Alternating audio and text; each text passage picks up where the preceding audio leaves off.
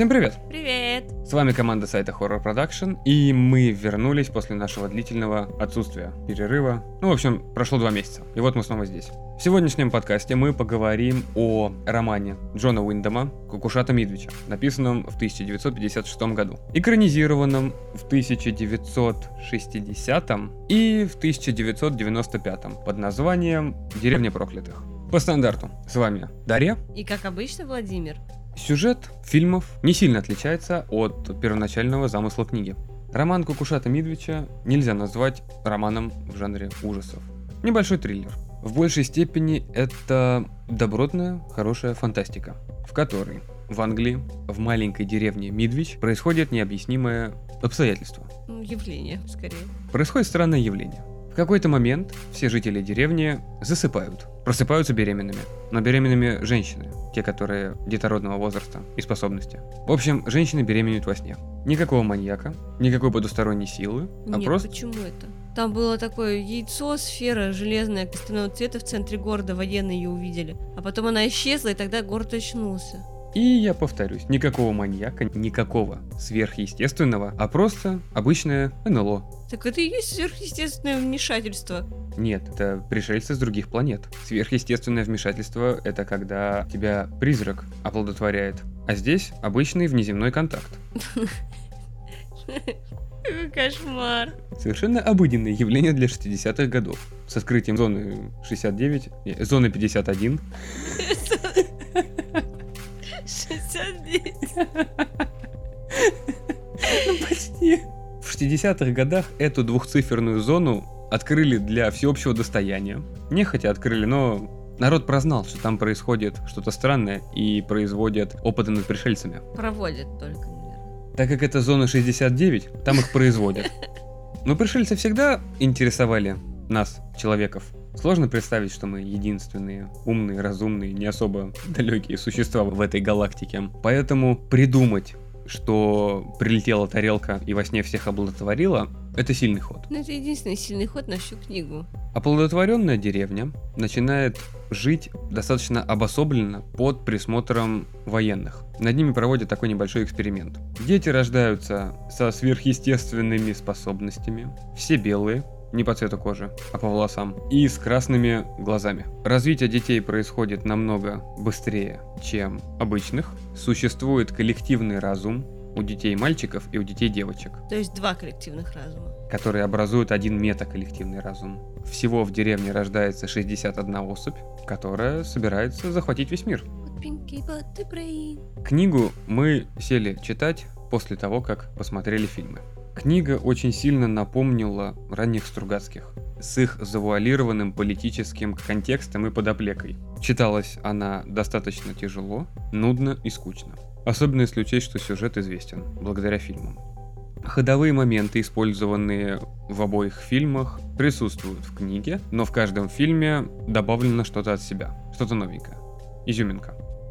В книге главным учителем, главным понимателем и главным воодушевителем, вдохновлятелем, Понимателем, вдохновлятелем. тем самым, кто полностью был поглощен этими детьми, как своими, был некий дедушка, либо просто мужчина преклонного возраста по фамилии Зелиби. Ну, он доктором наук был, но каких непонятно на самом деле. Они с женой выращивали цветочки. Ну, он больше как психолог выступал для детей. В книге он выступал больше психологом для читателя.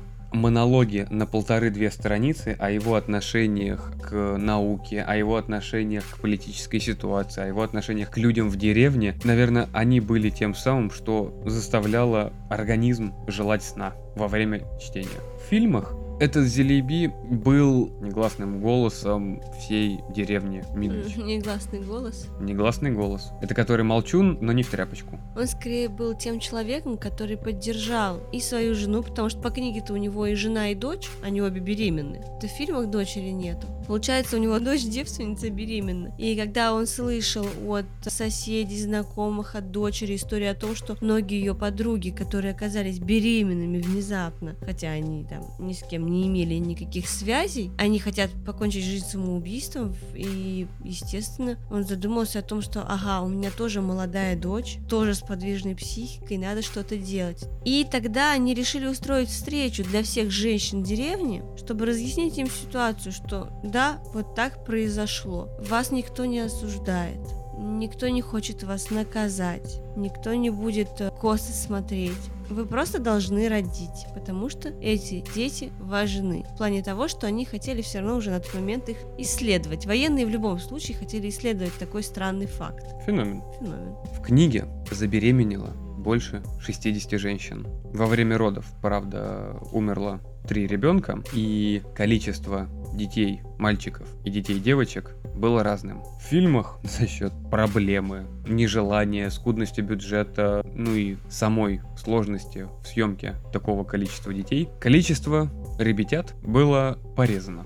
В оригинальной картине было около 10 детей, в ремейке было 6 пар. И одна неполная. Или Да. неполная входила в эти шесть. По-моему, входило. Значит, их было 11.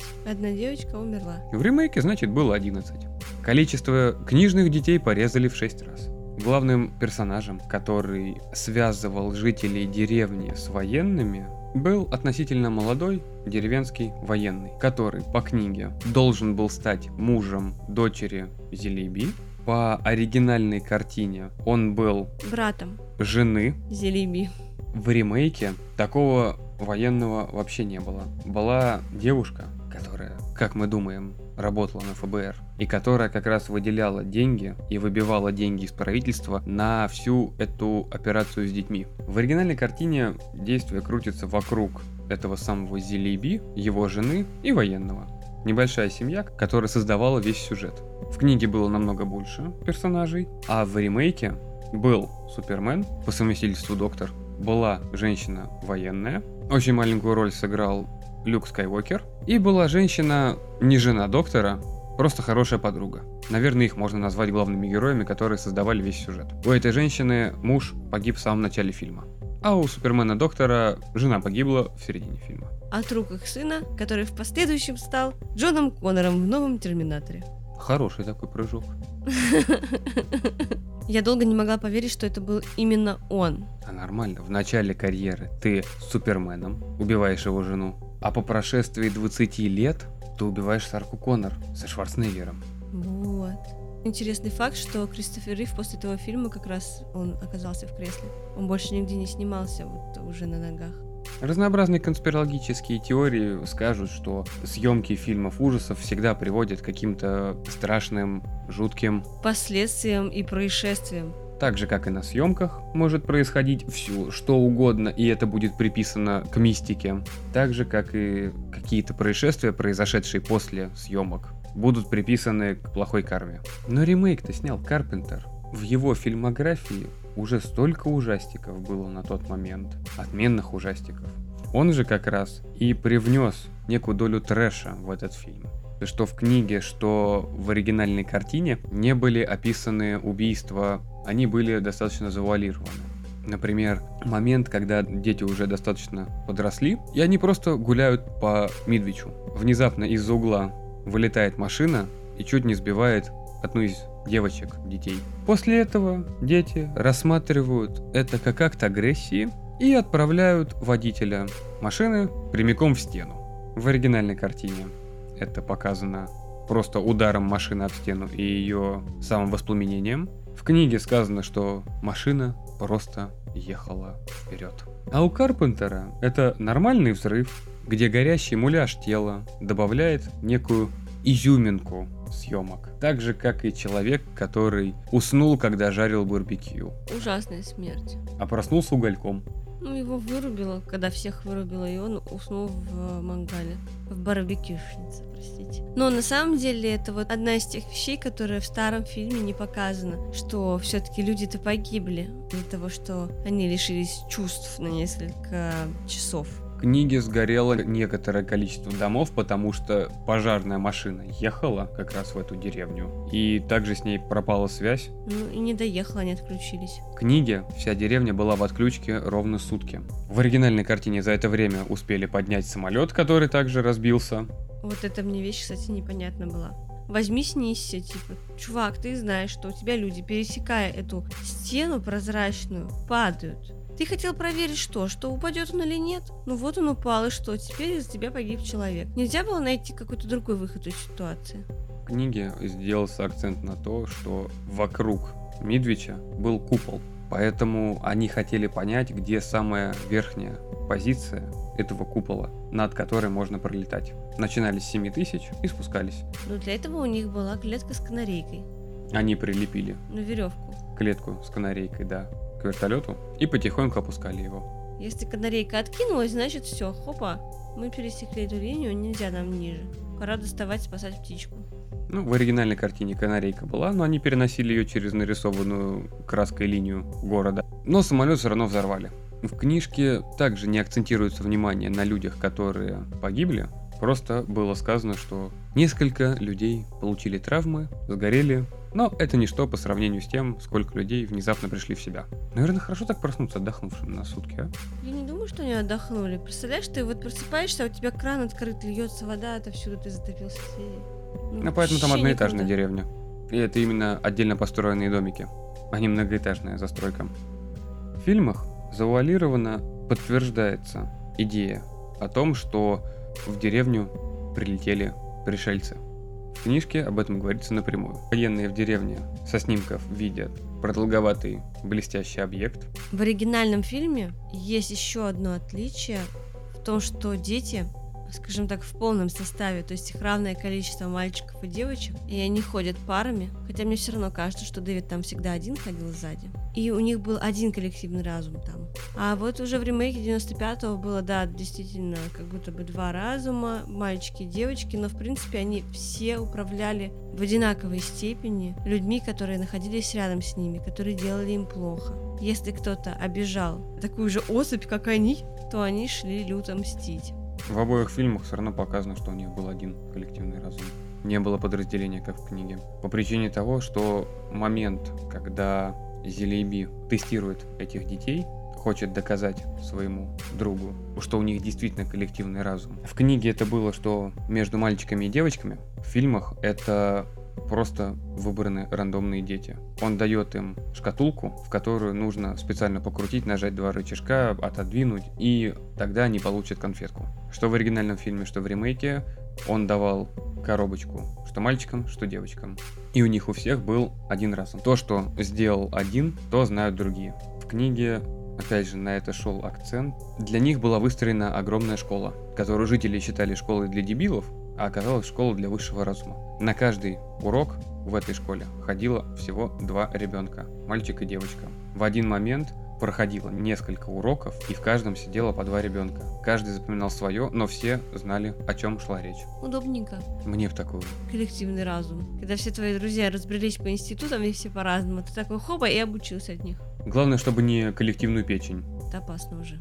А так в целом дальше уже отличия стираются. Там даже использованы в обоих фильмах какие-то моменты из книги, там где вот как раз девочку чуть не задавили, и потом пришлось в стену въехать мужчине. Из критичного момента, который отличает книгу от фильмов, было то, что в книге дети заперли всех обитателей в городе. Точно так же, как все, кто уехал в какой-то момент, когда женщины родили, некоторые отказывались от этих детей, потому что они понимали, что это не их дети, они не хотели их. И уезжали кто в Лондон, кто к родителям, в другие города. Но в какой-то момент, когда дети поняли угрозу, которая над ними нависла, они вернули всех взрослых в город и не выпускали их. Описано это было, что люди хотят что-то сделать, но они просто не могут что-то их заставляет. Но заставляет не так, что они хотят нажать на педаль газа, а им не дают. У них на подсознательном уровне просто организм отказывался что-либо делать. Они не могли, допустим, проехать прямо, но могли развернуться и спокойно также ездить по маленькой деревне.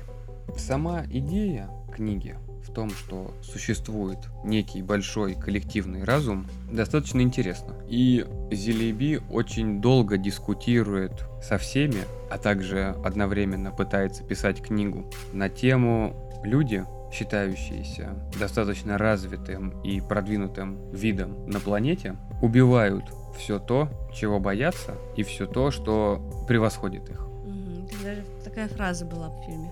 И само наличие детей на планете подвергала людей в долгосрочной перспективе большой опасности, потому что дети превосходили всех во всем. Ну, и силы, и разум, и телекинез, вот это все. Лазерные глаза. На момент развития их тела, то, что они вот стали только детьми, это их останавливало. Физически неразвитый организм был главной силой которая их останавливала от тотального захвата мира. Они хотели выжить. Они хотели продолжить плодиться, размножаться каким-то образом. Поэтому сама тарелка пришельцев, и не одна, как видно, высадила эти маленькие початки в нескольких барышнях на нескольких континентах. Зелейби уже после неких событий приходит к тому, что дети везде росли примерно одинаково. Все равно с большей скоростью, чем обычные люди, поэтому когда им было 7 лет, они выглядели на 16. Это дословно из книги. В фильме они все примерно выглядят на 10 лет.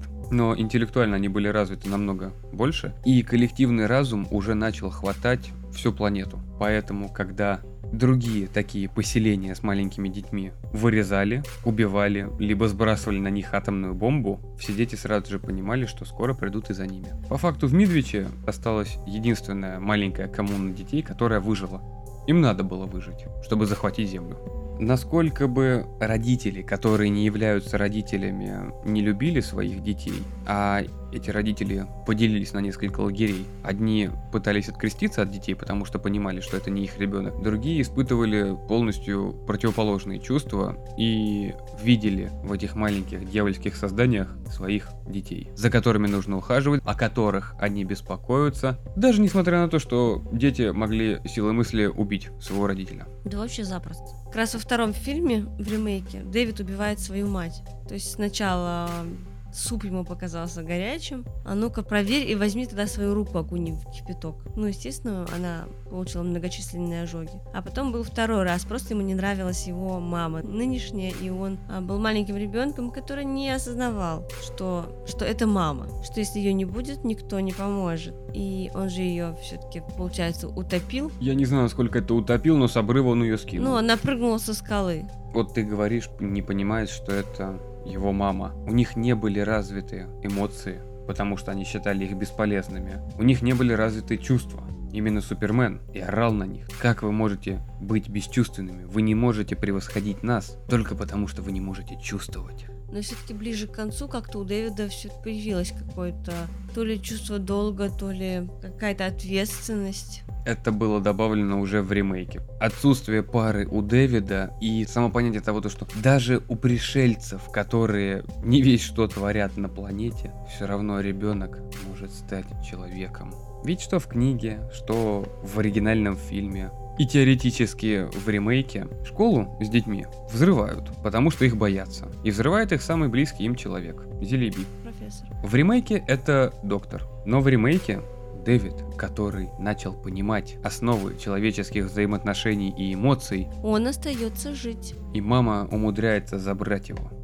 Ой, добрые дети вокруг. Все для... пришельцы для тебя на одно лицо. Для меня все на одно лицо, потому что я плохо вижу просто-напросто. Еще один момент, который указывается в книге при длительном и чувственном разговоре Зелеби с детьми.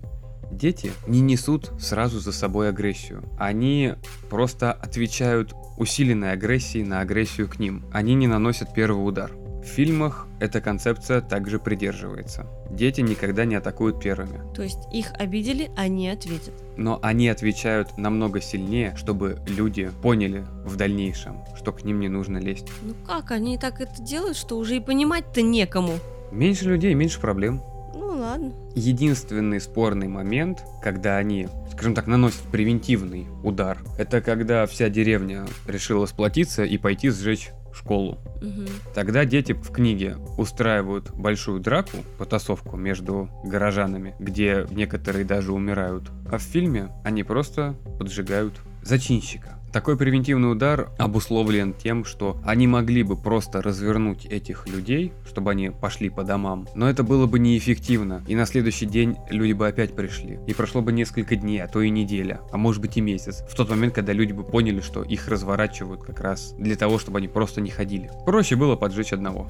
Вообще, в целом, фильм был неплох, наверное. Книжку я, правда, не осилила, не смогла ее дочитать. Как и говорили критики, она очень скучная, ужасно просто, невозможно. А в целом сам фильм стоит посмотреть. В целом, это оказался не самым удачным фильмом, который можно взять после продолжительного отпуска, но любителям Карпентера, любителям добротной фантастики, черно-белых и цветных маленьких альбиносов, этот фильм понравится. Маленькие дети показаны, что в оригинальной картине, что в ремейке, действительно стрёмно. По их лицам, включая белые волосы, включая вот макияж, который на них наносили, у них очень жуткие лица. Да, там такие лица, как будто они вот-вот выйдут на Хэллоуин и будут просить конфетки. А если ты не дашь им конфетку, тебя поломают пополам. Ну, примерно так. Дети были очень хорошо подобраны. И черно-белая картина, хронометраж которой не превышает полтора часа, смотрится на одном дыхании. Но не стоит сначала читать книгу. Сначала стоит посмотреть фильмы. Причем начинать нужно с оригинала. Оригинальный фильм очень милый за счет съемки 50-летней давности, за счет своего нуара и за счет самой истории. Сценаристы пытались перенести книжку как можно ближе, но ввиду ограниченности бюджетов, ввиду новизны подхода к фантастическим фильмам через призму ужасов, возможно, это было тяжело. К оригинальному фильму также вышло продолжение. К оригинальному вышел сиквел под названием «Дети проклятых» в 64 году. Но он не пошел, потому что там сюжетная линия уже другая была. Там просто были дети вундеркинды, которые хотели проверить на уровень их знаний. Тестировали. Тестировали их уже потом, когда обнаружили, что один из мальчиков обладает странными способностями. В итоге этот самый мальчик выступает главным героем. Он собирает всех остальных, там их то ли шесть человек осталось, то ли сколько, он всех остальных собирает, чтобы уберечь от испытаний военных. Но в итоге все равно их убивают, они гибнут, не доживают. Прям очень так себе сюжетик. Совершенно. Финал ремейка также подразумевает второй фильм, но его снимать не стали. Каждый зритель додумывает то, что ему хочется. Наша излюбленная тема о запоминающихся убийствах в этих фильмах наверняка не особо актуальна. Почему? Только в Карпентеровском можно говорить о красивости убийств. Да, потому что их там было много. Ну ладно, можно я скажу, можно я скажу. Была там смерть интересная, когда то ли сторож он, то ли уборщик, играя с детьми, случайно одну из девочек задел. Он мальчика ударил. Мальчика? Я не помню, они все беленькие. Не суть. Дети ему решили коллективно отомстить. Очень долго на него смотрели и заставляли его тело залезть на крышу и самоубиться. По большому счету это выглядело так, как будто он сам себя на кол посадил.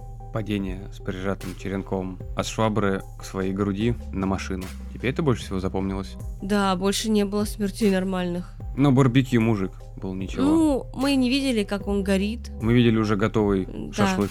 Просто до и после. Врачиху, которая проводила эксперименты над тем ребенком, который умер при рождении. Дети собрались вместе и сделали ей ножевую вскрытие. Это не врачиха, а военная. Ну, а, ЦРУшный наблюдатель. Ну, не суть. Отомстили они прекрасно. Скайуокер сам себе прострелил голову из обреза. Жена с обрыва прыгнула. Но там особо ничего интересного такого не было. Всякие моменты интересные, которые были также и в оригинале, в принципе. Когда женщина опускает в кипящую кастрюлю с водой руку из-за того, что супчик был горячий для ребенка. Такие мелочи. Больше нет там ничего такого. Повторимся, посмотреть его стоит. Добротная фантастика. Научное. С каких пор НЛО стало научной фантастикой? Потому что это предмет изучения человеком внеземных цивилизаций. Недоказанное их существование. Доказано же существование зоны 51. Наличие пришельцев не доказано. Поэтому это не может быть научной фантастикой. Ну, как знаешь, как знаешь. Космические полеты в другие галактики я еще могу назвать научной фантастикой, потому что в космос мы летаем, другие галактики мы знаем. У нас есть большие телескопы, куда смотрят умные люди и говорят, что там еще есть звезды. И вообще там есть планеты, на которых теоретически можно жить. Теоретически. Планеты существуют, я в них верю, но пришельцев мне не доказали. Я в черный друг не верю. А зря. На веселой ноте научной фантастики в контексте подкастов по фильмам ужасов мы закончим этот эпизод. Большое спасибо, что дождались нас. Эти два месяца были достаточно тяжелыми, но мы вернулись в строй, и теперь подкасты будут выходить каждый понедельник. Подписывайтесь на нашу группу ВКонтакте, читайте рецензии на сайте, которые также за долгий простой возобновляют свое еженедельное появление. Слушайте наши подкасты там, где вам больше всего нравится. Спасибо, что вы с нами. Пока-пока. До новых встреч!